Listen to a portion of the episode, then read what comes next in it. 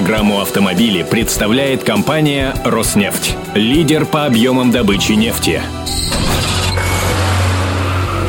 Автомобили на Радио КП с Андреем Гречанником.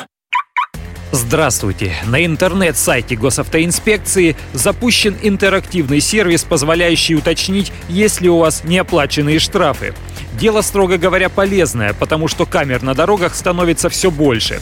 И квитанции на оплату штрафов, которые приходят после фиксации нарушений автоматическими камерами, Почта России присылает по домашнему адресу владельца машины.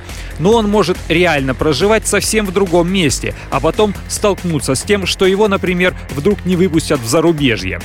Чтобы проверить наличие штрафа, нужно первое – зайти на соответствующую страницу на официальном сайте Российской госавтоинспекции gibdd.ru через раздел «Участникам движения». В нем выбрать пункт «Информация по неуплаченным штрафам».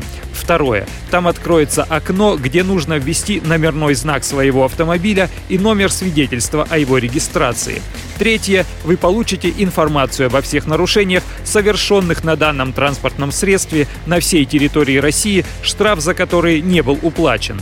В ГИБДД обещают, что никаких персональных данных о лице, привлеченном к административной ответственности, на сайте публиковать не будут. Штраф привязывается не к человеку, а к автомобилю, вне зависимости от того, кто допустил нарушение. Получить информацию о штрафах можно и через единый портал государственных услуг госуслуги.ру.